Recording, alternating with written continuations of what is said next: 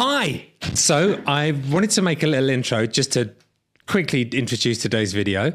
It was shot. I just took 6 weeks off posting. This was shot just before that break. And in my break, I realized what I haven't been doing, which is what I always used to do, which is important because for me, like, one thing you guys could do for me if you like what I'm doing, which is really easy. See, there's a little button down there on Rumble that says follow. Just hit that. Just go and hit. Go, I'll wait, and you just go and hit that. If you like me, if you don't like me, also do it, because it's a massive help. It's a massive help to me for you to be following me on Rumble. And I haven't said it on any of the videos. And someone said to me recently, wait, you never ask people to do that. And it's important for creators to mention that and to have a little, you know, what would you say? It's weird. I got into the habit when I was doing YouTube before they took my channel away, which is another reason it's important to follow down there. Before they took my channel away, I was really good at telling people about the subscribe, and I realized something happened and I stopped doing it. So I feel like I owe it to myself and to the team and to everyone that's helping me make this to, say, drop us a follow. It's a massive help, and it's free and it's easy and it's free and it's easy and it's just down there, and go and tickle it, go and give it a poke. Here we go with today's video. It's about my Hollywood story. Why are you even talking about American stuff? You're not even American. Why are you can't even vote? Why are you even saying what you think about the presidential election? You're not even American. You can't even vote. Actually I am. Actually I am. And look, here at The Absolute Truth, I do my own little snappy thing. See? This is how we run things here. This is me doing a snap. Look at me. Very professional. Vacuum cleaner's back. Annabelle suggested I put little eyes on it, and I'm thinking that's probably a good idea. We need a name. What? Okay, in the comments, what would you call my new vacuum cleaner buddy? And I've got shorts on. What should this guy's name be? Our co-host. Annabelle said I should put googly eyes on him, but I need a name and a point of view. Perhaps he could be like a woke liberal vacuum cleaner. Anyway. Welcome to episode 4 of The Absolute Truth. So yeah, I am English. I don't know if you knew that. It's a little bit of a stunning announcement. I'm an Englishman, and I have lived in America permanently for 12 years, and then part-time, I'm going to say like 25 years. So I started making records when I was 15. I got a record deal out of when I was 15 just by sending cassettes off, which is nuts, and it's very crazy. And everyone who's in my comments like, you're not even educated. You're right. I didn't even finish high school. No exams, didn't get any GCSEs, didn't get any O-levels, didn't get any A-levels. 0 exams, because I left school because I got signed to a record label. I started making music. The music didn't do very well. And then one day someone was like, wait, the music's good. Your singing is terrible, because I'm a terrible singer. Why don't you stop singing? So I stopped singing, made instrumental music, and they started playing it in clubs. People that were going to the clubs happened to be, one guy in particular was the son of a very famous director called Ridley Scott. Jake Scott was going clubbing. He loved clubbing. He loved my music. So he, not because he was the son of Ridley, but he got a film when he was very young with Liv Tyler and the guy from the Trainspotting, that film, Johnny Lee Miller. And it was called Plunkett and McLean, and it was set in the 1500s. And he was like, I want the music to be like modern club music, which was a very bold idea. Full marks to him for that. And so he asked me, because he'd heard my music in clubs, do you want to do the music? I was like, well, I don't know anything about. I wasn't even into films, really. I just was into music. I'm autistic, so it was like a special interest of mine. So it's only, all I think I cared about was music. So I said, yeah, why not? Like, we can work out how to do it. And so, yeah, I did my first music to picture. I loved it. The film came out tanked. No one saw it. No one cared.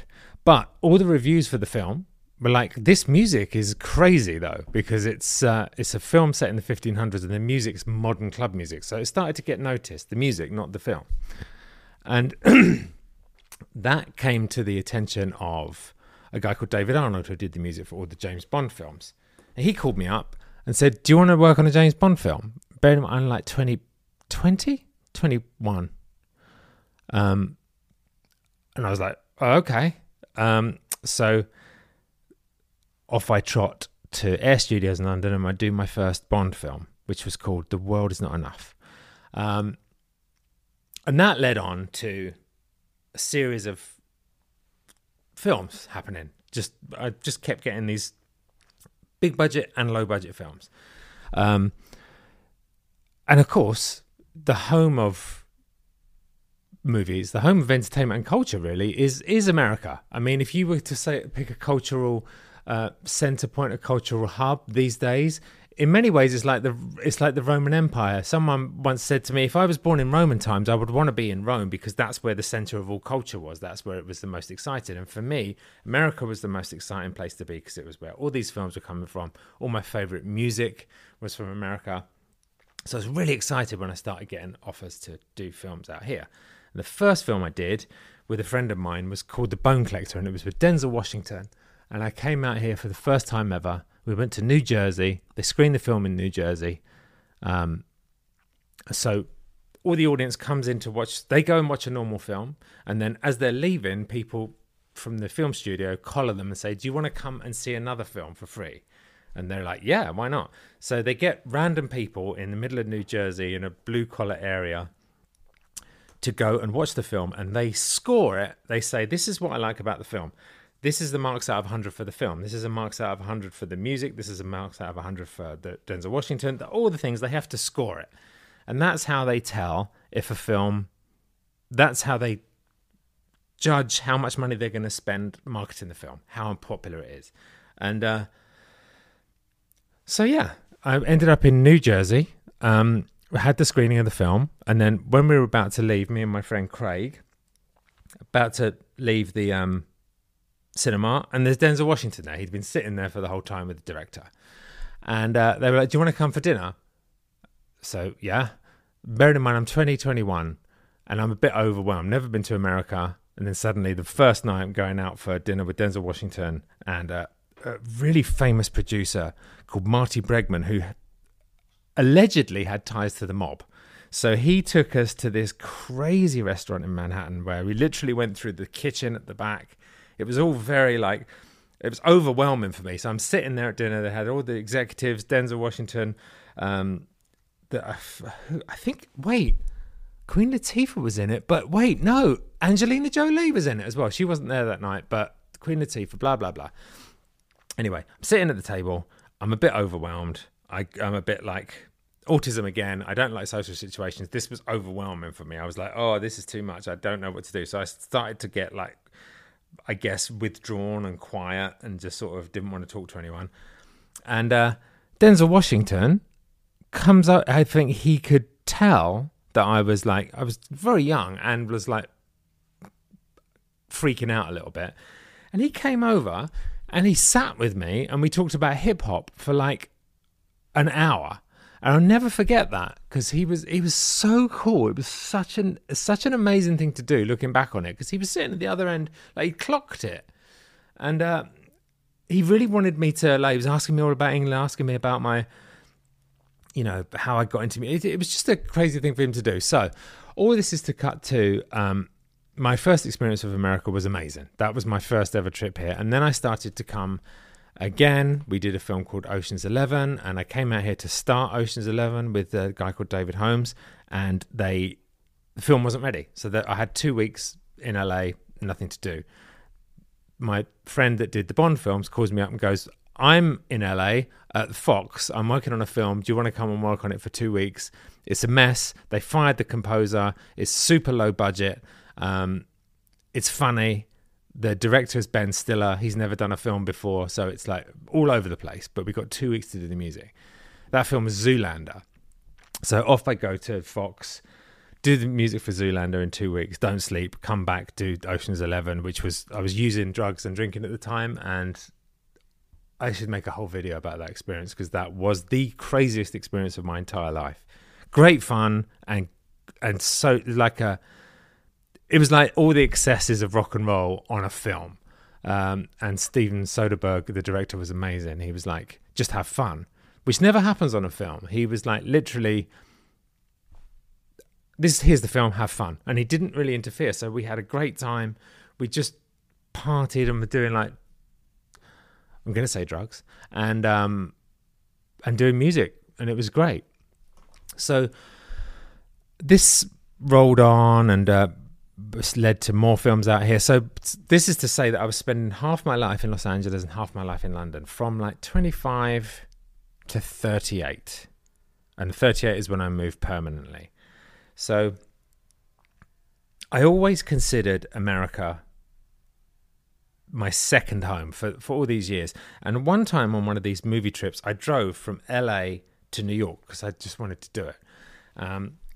And I loved the middle of America. Now, the people I were working with all were dismissive of middle America. It was kind of, used to really piss me off. They're like, I was thinking, these people are people that are going to see your films, and you seem to hate them. And there was just a disdain for everything between New York and LA, and never understood it. So I wanted to drive across to get a sense of what it was like. And I thought it was amazing. I loved it. People were so much friendlier. It seemed so much more authentic. I loved Texas. I loved Arizona, New England. I went all over, Detroit, Dallas. I just loved the middle, which is, to me, very different. As a European, I was like, wait, LA is like a different country from Texas. And Texas is like a different country from New York. And New York seems like European. New York seemed quite European to me. Yeah, so I loved the diversity and the way you could, just travel and go into a completely different world almost. And a side note, they don't test films like that anymore. This was in like 1998. So they used to test films to real working people to see who would want to see it. They don't do that anymore because they spend more time injecting an agenda into films than they do focus group into real people. They focus group to each other, which is why nobody goes to the cinema anymore, because the films are becoming irrelevant because people aren't being brought in as part of the process. So 2008 rolls around. My first marriage was falling apart. We had when I came out of rehab, I couldn't do music for a year because it was just too difficult. I just couldn't. I'd forgotten how to do it. So, and we needed to make money. So we started flipping apartments. She was great at it. And she's Polish, and there was a load of Polish people in London. So we had a connection to contractors. So we bought a tiny flat in a very posh area in London. And it was literally a hoarder's house. It was decimated, like 800 square foot flat. And while I was in rehab, she gutted it, completely brought it back to the brick. And when I came out, we started to renovate. So we did that 3 or 4 times. It was a really great business. So we would gut these flats, tear out the insides, make them beautiful, and put incredible furniture in. Like we spent everything we had on this incredible furniture. And at that time, there were a lot of people from the financial world moving to London, especially to Hampstead where we were. And these guys were bankers, and they would come in and just go, I want everything. I want the flat and I want all the furniture. So we were selling the flat and the furniture and marking everything up so we could, for profit. So it was our business, and it was super successful. And we did it with 4 apartments. On the 4th one, my ex was like, this is going to be the one that's going to like make a fortune. I really want to go all out with this one. I just had this feeling. I was like, she wanted to spend everything we'd made from the first 3 which was a lot of money, on the 4th one. And I had my nerves about it, but I was like, okay, it's worked so far. So go for it. And it was all going great. It was all going really great, except the neighbors hated us and they kept trying to sue us. Apart from that, it was going great. And so we had this beautiful flat. We turned this horrible flat into a beautiful flat. We even put another floor. It was a top floor flat, and we built a whole other floor. So it was a big project. we bought it for a certain amount, put it on the market for like twice as much, and people were coming to see it, and it was like, okay, thank God, this is going to be great. 2008, does that ring a bell? 2008, credit crunch, market fell down, all the money went away. So that whole thing fell over. The whole thing fell over. We'd borrowed money for this flat. All the debts were getting called in. We started arguing. It was a very like, we were in a band together. So it was like we were working together and living together. And we were, this kind of toppled everything over a little bit because it was just the pressure of this, not being able to sell this house. And we were having problems up to then, but it just became unbearable. In the middle of this, I get called to go and work on a film called Haywire, another Steven Soderbergh film. I come out for 2 weeks. This is a long story, but I think it's interesting. So 2 weeks we do the first bit of the film, and it's got Gina Carano in it, who's a super conservative. She was liberal, gone super conservative. I'm trying to get her on the podcast. So yeah, the Steven Soderbergh goes, okay, I need to reshoot some of this film because I need to pick up some of the shots because it's not right. So you guys take the weekend. I'm going to go and shoot with Gina Carano, and when I get the scenes together, and then you can finish the film. So I think he was like, have 4 days off. So he went, had 4 days off. Come back. He's sitting in the studio going, there's a problem. Okay, what is it? Gina Carano's put on a lot of weight. That's all he said. And it doesn't match. None of the scenes match. I don't know how this has happened. This is a disaster. I can't pick up any shots with her because she looks completely different. So he basically said, we're going to have her running in a sauna, doing all this like intense work to like get the weight off so that the shots matched for a few weeks. So just stay. They'd rented us a house. So I found myself in LA with nothing to do. At this point, I was sober. All the people I was working with were big drug takers and big drinkers and big partiers. So I was feeling like I wasn't having a great time. And there was parties going on in the house I was in, and I was like going to bed and being all sober and trying to go to meetings. And then I remembered, wait, Hans Zimmer has been trying to get in contact. I'd heard that he'd been trying to get in contact with me on the grapevine because the movie music industry in London is very small. And Hans, I'd heard that he'd been trying to reach out to me. So I thought, I'm going to call him because look, this is unbearable being here, like doing nothing. So I called him up. He said, do you want to come out and meet for coffee? I want to talk to you about some things. I go and meet him. We get on like a house on fire. Just so similar interests. We're very similar people, very similar musicians. And he's like, I'm doing a film, a Ron Howard film, and I've written some songs for the film. It's me, Pharrell, Heitor, who's an incredible Brazilian composer. And who else? There was someone else famous in it. I can't remember. Dave Stewart from the Eurythmics and Junkie XL. That was it. And we got these 5 songs for this film. And I don't know what to do with them. They're rough. Will you produce these 5 songs? Just, as I see how we get on. So I'm like, okay. So I took the songs away and I finished the songs, played them to him, and he loved them. He was like, this is great.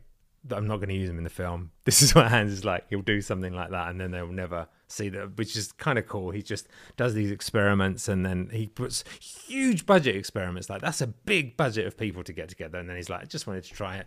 I'm not going to use it. But, he was like, because of this, I want you to come and do this film called Megamind, which was the first big one, an animated film. Do you want to do that? And I said, yeah.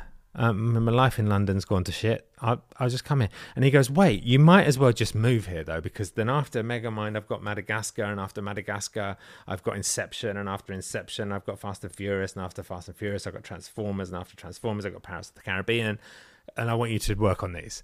Do you want to move here? I was like, you know what? Yeah, I do. Like, everything's going bad in London. And there was no films being made in London because the 2008 credit crunch hit every film production. So I wasn't getting any work with films. So I moved. Long story short, 2010, I moved permanently. And I came out on what they call an O1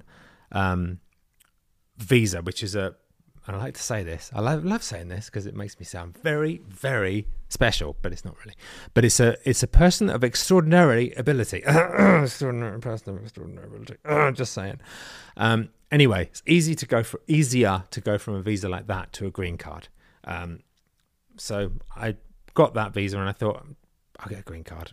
And I think in my head, I was like, I want to live here. I knew I wanted to live here because we have this thing in England that we say, English people either love or hate LA. There's no middle ground. You either love it or you hate it. No one comes to LA and is like, oh, it's all right. Most people hate it. I loved it straight away. I loved it. And I had a good group of friends here as well. So one of those friends is important to the story, which I'll get onto. Colleen is important to the story. So I move here.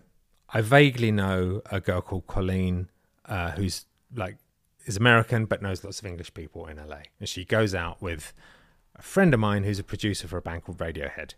And so it's his girlfriend, and I kind of knew Nigel. So I moved here and I ended up hanging out with these guys. All English people in LA, which was weird.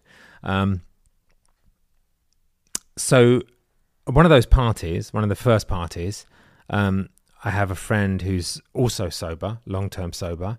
And I went up to him and I was like, oh, you're here. That's good. You know, we can talk about sober things and be sad together. Not sad. It's actually I like being sober at parties. It's kind of more exciting to me. And he was like, oh, there's someone else here who's sober. And they've only got 59 days. I was like, who is it? And he goes, I can't tell you. It's anonymous, which I think he was joking. But anyway, so I'm like, okay, someone here's newly sober. So turns out it's Colleen's sister, Laura. So we meet. I don't know how we met at the party. We meet and have this great connection. We start going to AA meetings together because she's newly sober. I'm sober. And that blossoms into a relationship, which we start making content. Now you probably guys are caught up. 2015, that blows up, blah, blah, blah. End up living here.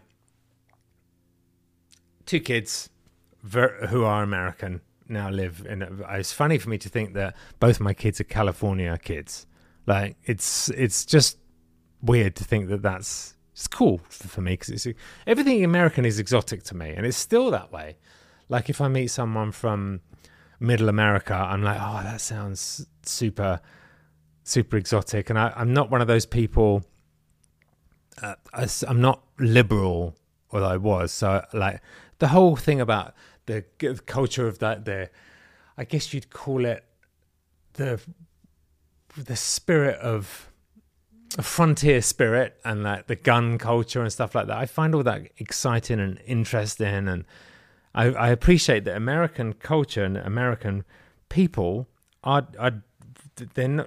they're different. They're very different from European people. And part of my marriage actually was the process of learning quite how it's weird because we look the same, we have the same language, but underneath that is a lot of differences between culturally how we are.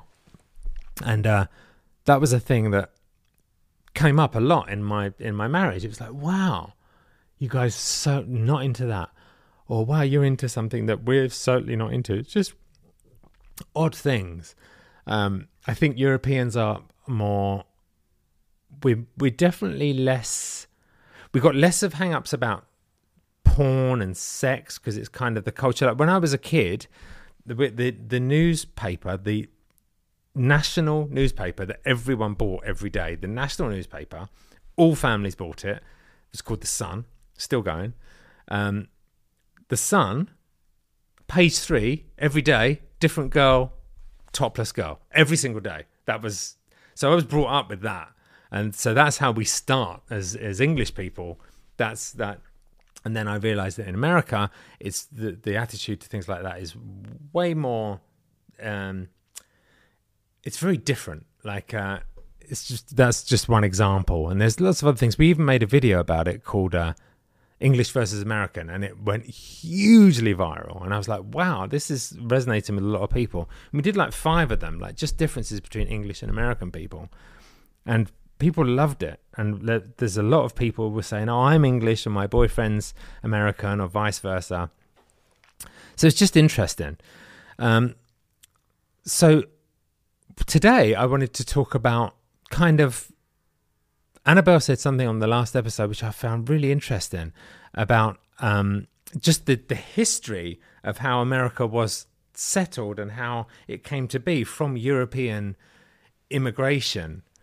You know, it's just really fascinating to me. So I thought we could expand on this and talk about it, because I know a lot of my audience are into this whole thing about the differences between American and English, American and European, should we say.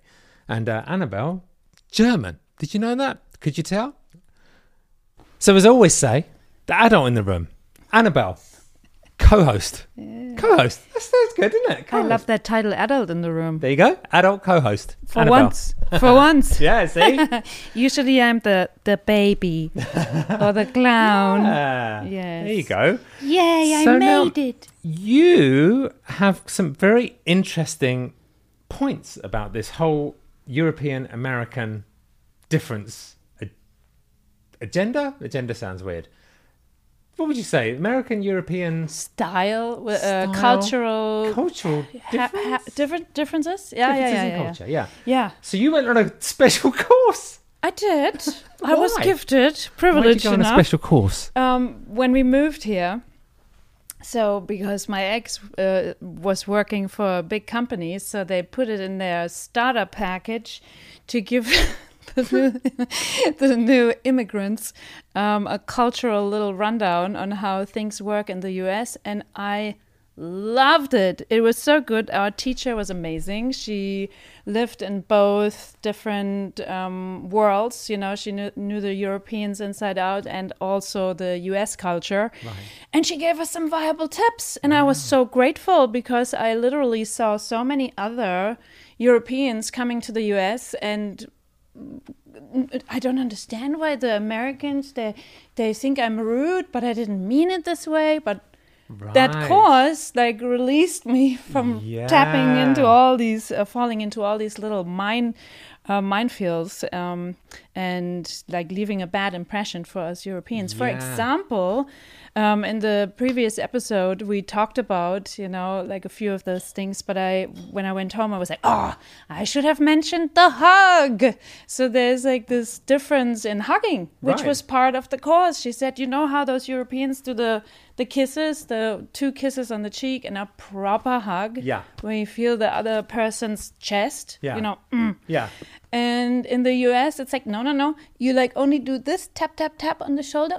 Maybe one kiss, if at all, better none. Yeah. And only cheek, no lips and stuff like that. Because of that intrusion in the sacred, family unit that the Americans really don't appreciate, because it's so vital to protect.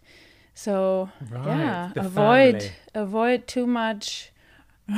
too much. Yeah, England's different. Physical. I think England, definitely European, I've noticed the kissing and the hugging is more pronounced the further east you go. England, we're kind of weird.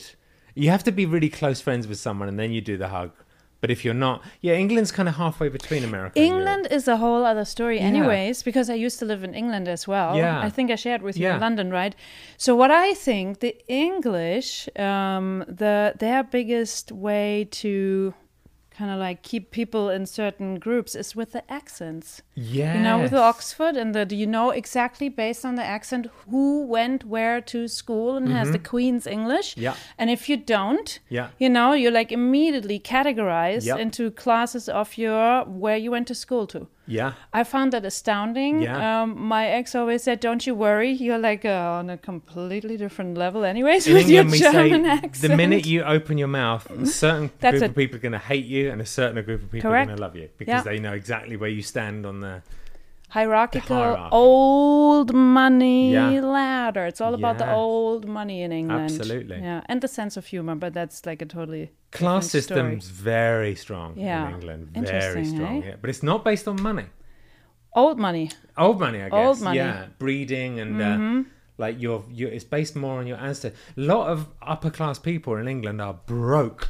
Yeah. But they're still upper class because they've got a history of money. The blue blood. Yes. That's what this is all about, correct? Yeah. Interesting. Yeah. A lot of, there's an epidemic of people trying to like upkeep these stately manor houses with like ancient 20-bedroom houses, and they literally don't have any money, and so there's like they're all going to ruin because it's got nothing to do with money. Right. It's crazy. So interesting. Yeah. So now your course, how long was it? How long was it? It was like a week total, seven classes. Okay. Yeah. No homework. It was just show up and like take notes. Another thing with the American boss culture I wanted to mention, and I think that's what that course was about. So my ex can conduct himself when there's like business dinners and whatnot. Is your American boss will always come across as your best friend, but he's not. Don't you dare think he is, because he's coming down on your level. He might wear a shirt and no tie and say, hey guys, how's it going? But don't you dare correct him, especially not in front of anyone else. And that also counts for schools, by the way. When I studied here, I dared to like question the professor, and I was like, oh, that rule, I remember, I did it, oh no. Wow. So bosses don't want to be perceived as more stupid or less informed than the employees, and you're never allowed to cross that boundary. And I found that interesting, because in Europe, work culture is, you know, when somebody is coming down to your level, it's sincere. If you've been given freedom, then you have the freedom for real. Like work, where you can clock your time and you're being efficient. Yeah. Versus here, everybody is supposedly to have the trust that you don't cheat on the clock and whatnot. But don't you dare take vacation. Right. It is like there are unwritten rules and laws, and it looks all very friendly. Again, it's like that thing again, but don't you dare take advantage of it. Interesting. It's not even taken advantage. Don't you even dare it's like more like a game. I can't explain it. To question the facade, to go behind the facade. There's something to it, though, I have to say, because I'm a producer as well. Yeah. And I don't like when people take liberties and they think it's a democracy, because in certain work environments, you got to have one person who calls the shots and, respect for authority is important. Yeah, yeah. But then again, when it comes to the government, that's very different again. Yeah. I noticed when I first moved here, one thing that really struck me, I don't know if this is an LA thing, but in England, like if you have like the people that like accountants, lawyers, people on the more professional side, they cut off at 6. You can't call anyone after 6. Like that's you just can't do it. Mm-hmm.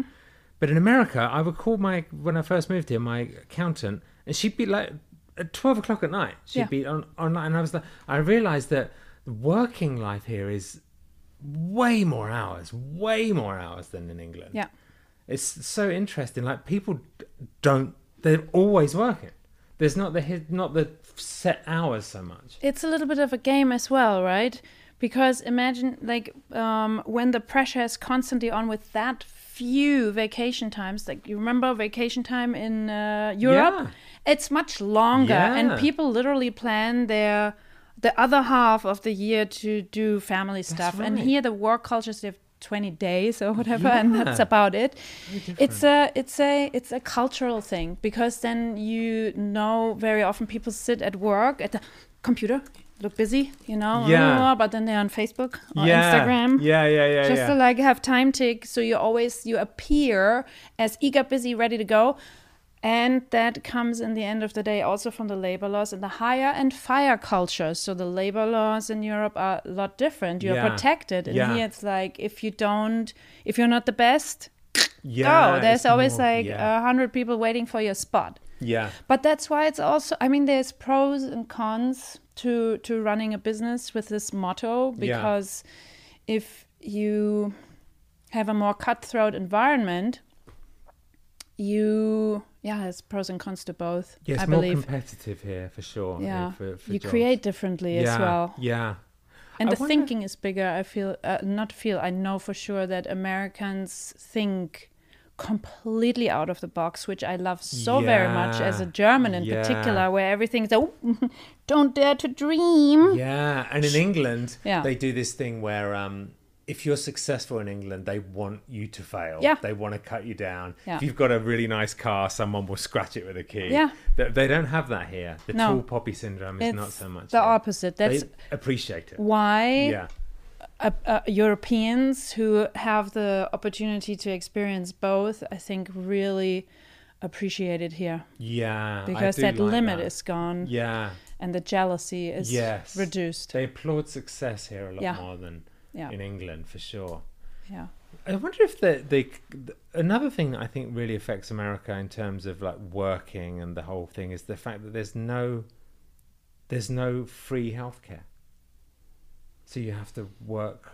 People, like, one of the things that really blew my mind when I came here, people take their health insurance as part of their pay package as like an important. So in England, you say, oh, I make this much a year at my job. Yeah. And that's it. But here, it's like, I make this much a year, but I get health insurance. It's all kind of put in. But wait a second. I think we should do an extra episode on the whole healthcare theme, because this is so deep. In Germany, supposedly, we have fantastic healthcare. However, between 400 and 700 euros a month go to healthcare, so it's not free. I know that it's a big drain on the pocket.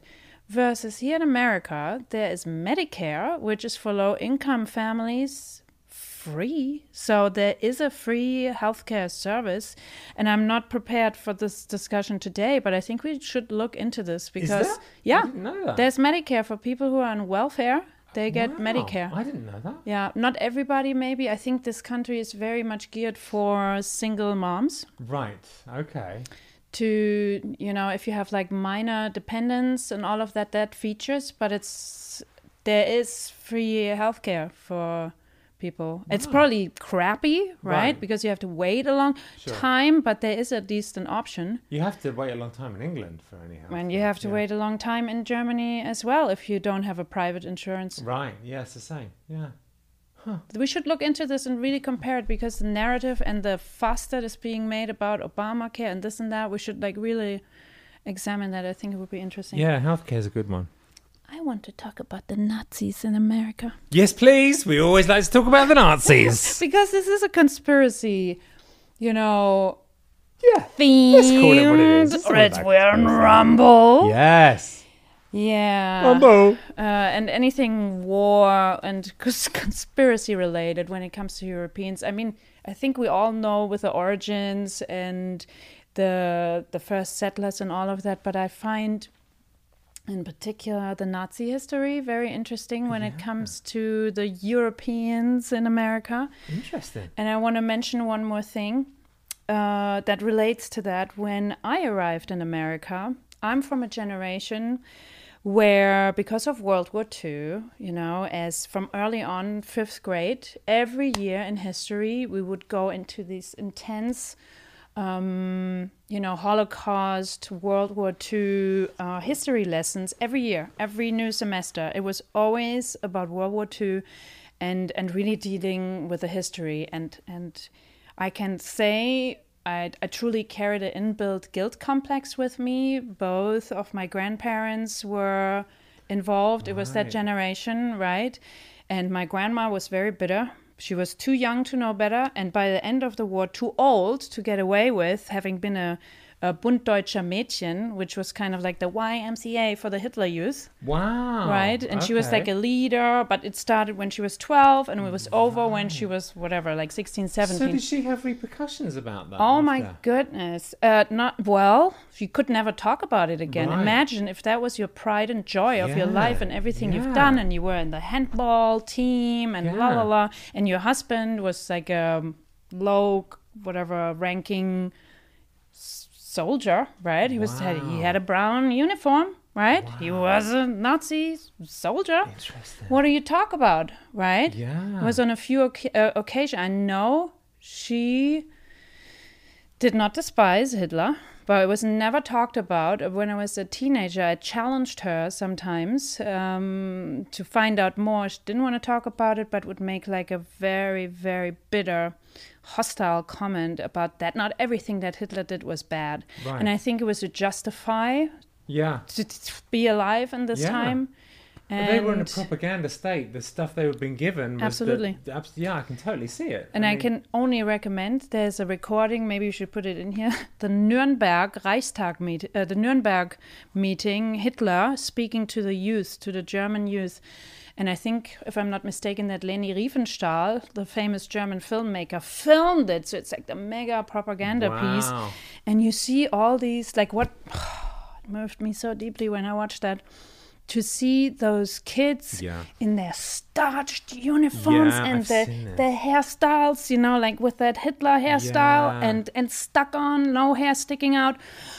And their eyes were sparkling when he spoke to them that they are the hope and the future of the country. And, you know, you're like 11 years old and you think this is all true. And the guy, you know, he was a trained performer. Hitler was given acting lessons to really bring the point across. I mean, he was an incredible, speaker. He was, I mean, it's insane. And obviously I'm completely against everything he ever stood for. But if you just take out the message and just watch, right, I can see why people were so enthralled by it. Trained to do it. I also want to throw in here, you know, the Germans and their fame with being technically versed. Put yourself for a second in a world where there was never a radio, never a TV, and never the Beatles, right? Never a mega rock band and concerts and what you experienced. Right. No Hollywood, nothing. And it's the first time after you come out of, you know, the streets are littered. The streets are full of World War I veterans with missing jaws and in little carts without legs, and there's no health insurance, and the country is poor and you know, feels, what was it, last word? When you're disrespected. No, but it is another word. Oppressed.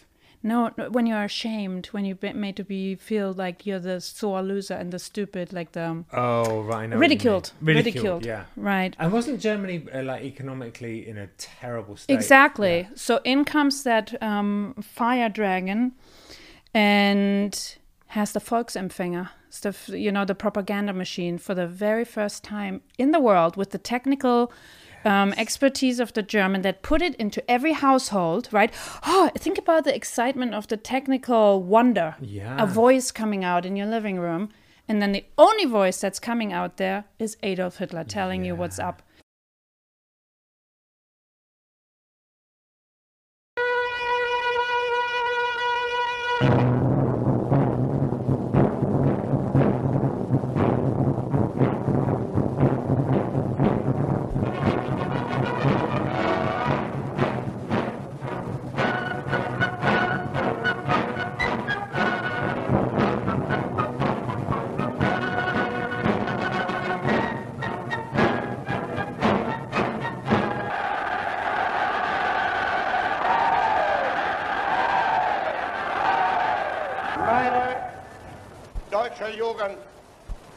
Nach einem Jahr kann ich euch hier wieder begrüßen. Ihr seid heute hier in dieser Muschel nur ein Ausschnitt dessen, was außer ihr über ganz Deutschland steht. Und wir möchten nun, dass ihr, deutsche Jungs und deutsche Mädchen, in euch all das aufnehmt, was wir dereinst uns von Deutschland hoffen. Wir wollen ein Volk sein. Und ihr, meine Jugend, sollt dieses Volk nun werden. Wir wollen einst keine Klassen und Stände mehr sehen. Und ihr dürft sie in euch schon nicht mehr groß werden lassen. Wir wollen einst ein Reich sehen. Und ihr müsst euch schon dafür erziehen. Wir wollen, dass dieses Volk einst gehorsam ist und ihr müsst euch in dem Gehorsam üben. Wir wollen, dass dieses Volk einst friedliebend und aber auch tapfer ist und ihr müsst friedfertig sein.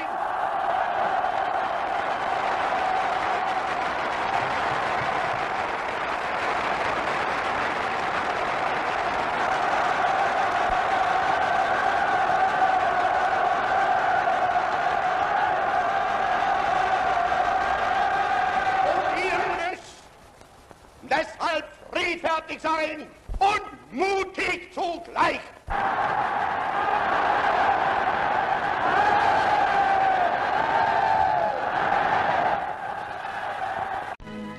And once again, Germany speaks to the world from the Nazi Party rally, not only with the voice of her politicians, but with the swinging rhythm of a mighty show.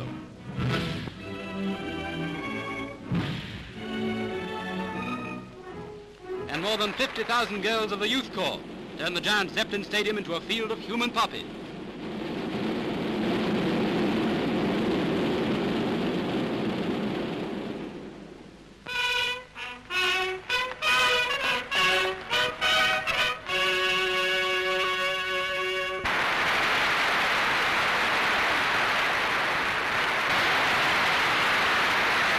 And then you have those gatherings, because now you can gather people, and they are there standing, like so many people, for the first time having these mega mass events and loudspeakers and the technical know-how, you know, and film and all of that at the same time.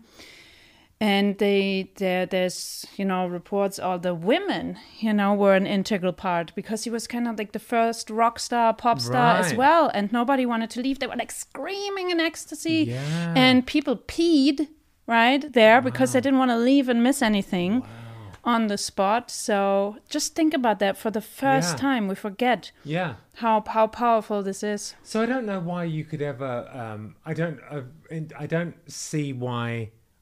If you were a kid and that was going on, that cult of personality was around you, how could you not? You couldn't not. There were some who did not like the vice. Really? There were many resistance movements, the White Rose, and these were the youth, right? Who was like doing little flyers, handing it out, and they were executed. Yeah. The Sophie Scholl and the Scholl family. Oh man, it's making me actually emotional. Wow. And many others. But obviously they were against the way the system was built. Anyways, cut a long story short, as a German in my generation, we were very, very, very, very much educated about this again and again, and had this inborn guilt complex. And wherever I went, like in England already, I was like, oh, don't mention the war, Monty Python. There was, you know, always was like, the Germans.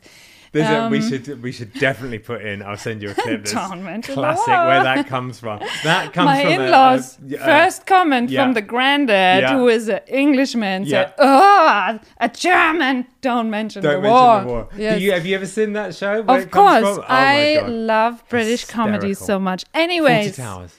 Exactly, Fawlty Towers. So coming to America, so I was prepared to be hated, especially with a large Jewish community. I've never met any Jewish people in Germany. Right. Do you know that? Yeah.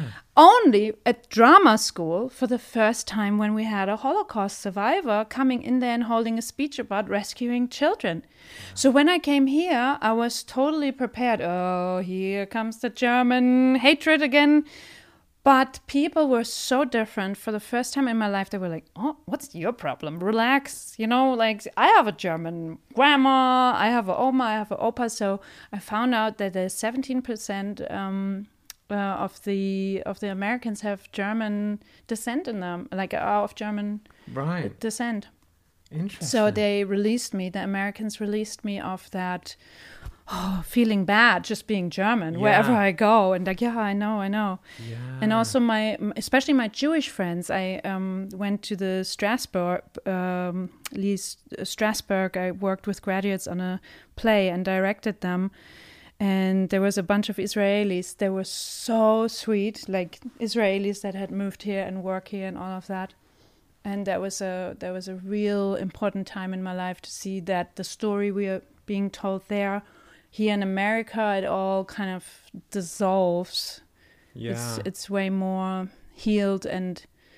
But then again, you know, the history with the slavery here, so it's just the American thing. Don't hold on too long. Yeah. Did you naturalized, aren't you? That's what they call it when you become a citizen. Yeah, I'm a citizen. Me too. Yeah, I remember when you had your ceremony. It was recently. Right? Yeah, recently. That was crazy. Mm-hmm. That was crazy with all the little American flags. Yeah, mine was not good. Was it not? No. Oh, no. Yeah, what happened? It's such a disaster. It took forever. Yeah, mine too. Forever and ever. I was just looking, man, this is America. The line goes around and there's like families with children, grandmas, and no chair, no nothing. Right. And people literally like 1 centimeter at the time. And I felt so bad for all the old people. Yeah. No chair, no water, nothing. The test that they give you to know about American things, I'd asked various American people those questions and none of them could answer the questions. And they were like, I can't believe you have to know that.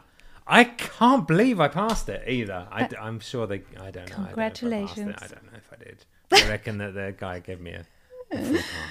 Yeah, they were good. I appreciated it, actually. I didn't know anything about that. You know what's interesting? Anymore. I was supposed to have my test before COVID happened. And I was like, I don't know anything, because I was never interested in politics, and because I had, signed off on politics a long time ago when I was a teenager, looking at newspapers thinking, this is all a smokescreen. Like, now I have 1,000 more questions reading this article than I had before. Yeah. And when I start looking, and we didn't have Google at the time, then I find all these gates where the information is hidden. So whatever, I read books, I follow my information in a different way. Yeah. Anyways, why did I come up with this? A little funny story I've got is I went to the American Embassy to get my green card. Mm-hmm. So they give you 2 green cards. They give you a conditional green card, which is if you get arrested or whatever, you've hoofed out. And then that goes to a permanent green card. That changeover, I had to go to England. You can't get it in America. You have to be in your country. Wow.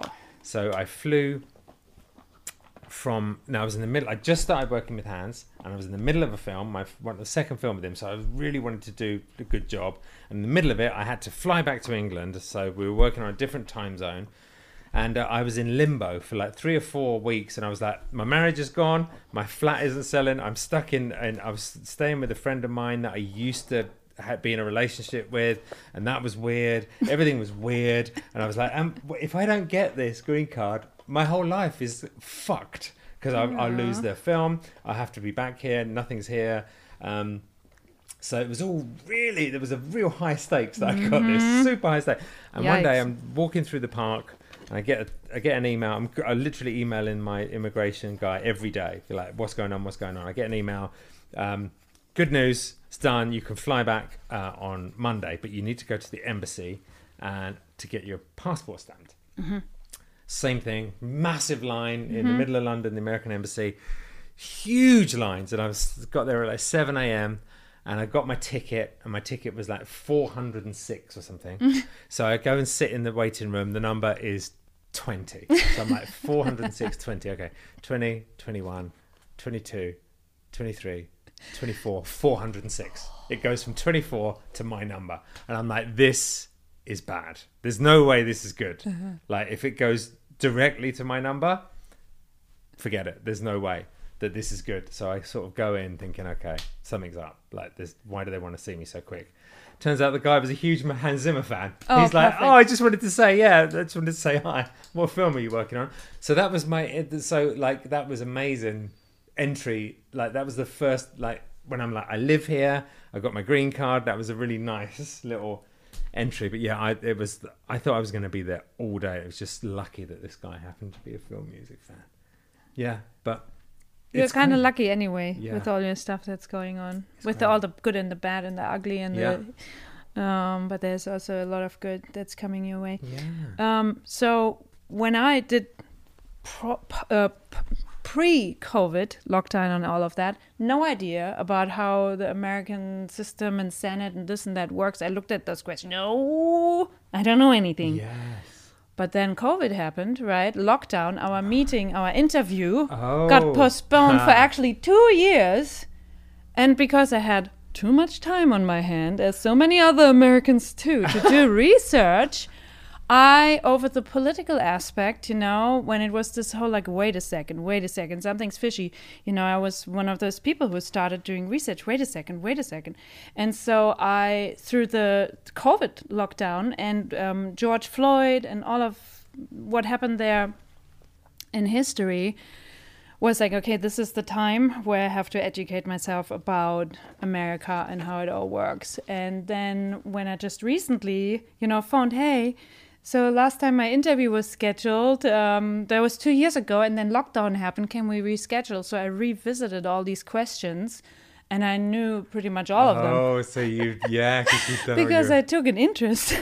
Wow. Yeah, but not via the old school ways, but with what we had before the cancel culture went haywire.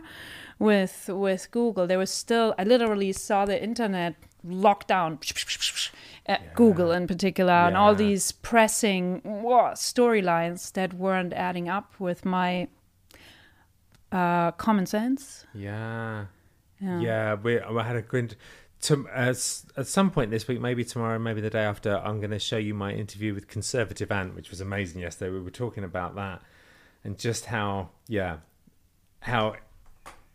You're shut down.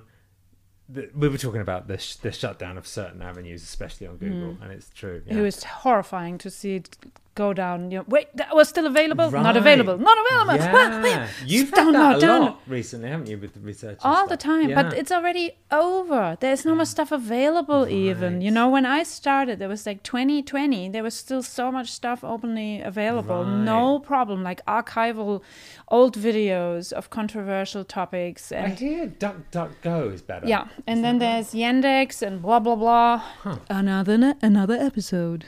Yeah. This time we're speaking about Europeans and America. I don't want to go down the. I'm scared of the people like the. Don't want to go down the where? The idea of the dark web is terrifying to me. I would never, because that's available for. I know. You can buy drugs there. Just buy drugs. You can order a murder. No way could I there. Do that. Really? I won't go anywhere near for the drugs. Stuff. Oh, you stay away from that. No, yeah. But do you ever have to go there for research? No. Now I have to. Now I have to for our episode. Wow. Nuts. Happy to do it. Yes. But I'm also freaking out a little bit. Careful with that web. Guys, we did it. We did another episode of Episode Truth. Wait. This is episode 4. Wait. There's going to be a lot more episodes coming. We're picking up things. Things are picking up. Things are picking up. Lots of interesting things going on, as you're going to see. But until tomorrow... Love you guys. Bye.